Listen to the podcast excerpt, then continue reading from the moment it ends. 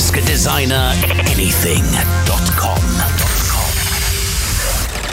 Hello, I'm Craig, and welcome to Ask a Designer Anything, episode 45. Thanks so much for tuning in.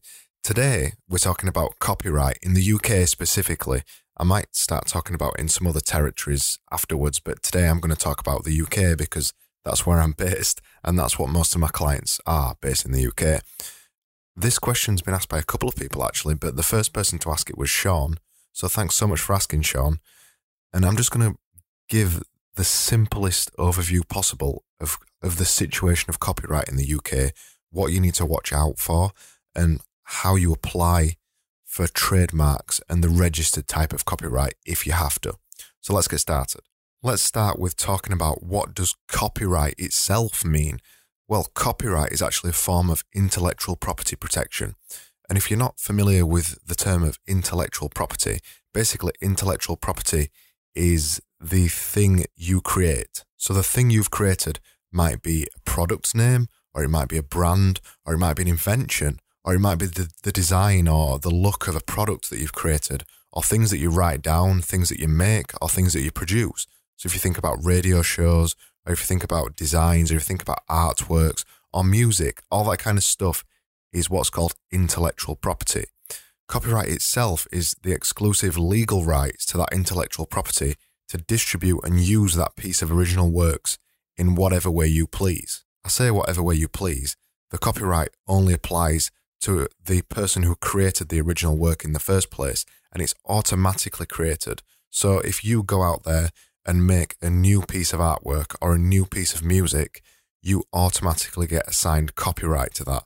You automatically get the exclusive legal rights to distribute and use that piece of original work that you've created in whatever way you like, particularly in the UK. The law that governs all of this, in the UK at least, is the Copyright Design and Patent Act of 1988. I've put a couple of links in the show notes on this episode that talks about some of the more technical side of this that I'm not going to cover in the podcast, but it still breaks it down fairly simply. Most of the links I've put in there are actually from GovUK. They've got a really good section on copyright and on intellectual property, and they really do break it down and explain it a little bit easier. As I mentioned before, copyright is only one form of intellectual property protection. The others that you might have heard, for, heard of or you may not have heard of is patents, design rights, trademarks. So that's the registered type of trademark. That's the one that lets you put the little R in the circle next to the things that you've made. And registered designs. They're the other four main kinds of intellectual property protection. The thing to note about the other, other four that I've just said is that none of them are automatic. You've got to pay for those ones and you've got to apply for those ones. And also, they're not automatically going to be assigned to you. You've actually got to submit an application and you may or may not get a successful application. It's worth remembering that when you go for any of those, you need to make sure your work is completely original and it's worthy of being called original because all those other four kinds of things, it needs to be an original work to get a patent or design right or a trademark applied to it. Patents are what protect things like inventions and products, machines, machine parts, tools, medicines, all that kind of stuff. Registered designs specifically, so if you apply for a registered design, that's appearance of the product. So that's things like the shape or the packaging or patterns or colors or decoration that you've used. A registered trademark is specifically for product names or logos or musical jingles or stuff like that. And design rights are for the shapes of objects, basically.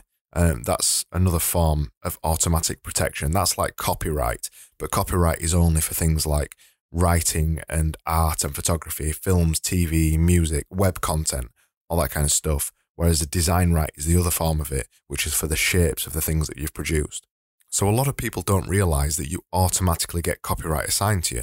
So that doesn't necessarily mean that you have to bother going through the trademark process. The majority of the people who go through trademark processes is is an extra deterrent to people. That's why people go for it.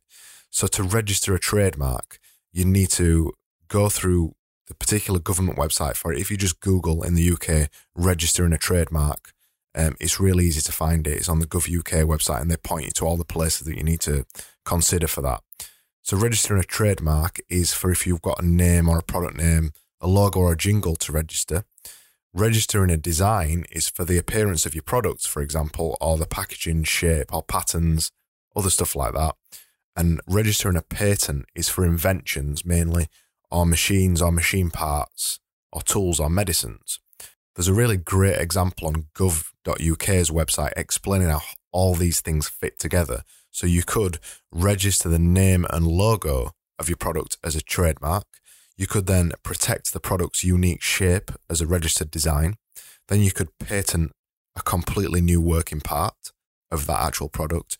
And then you can use copyright to protect the drawings of that product.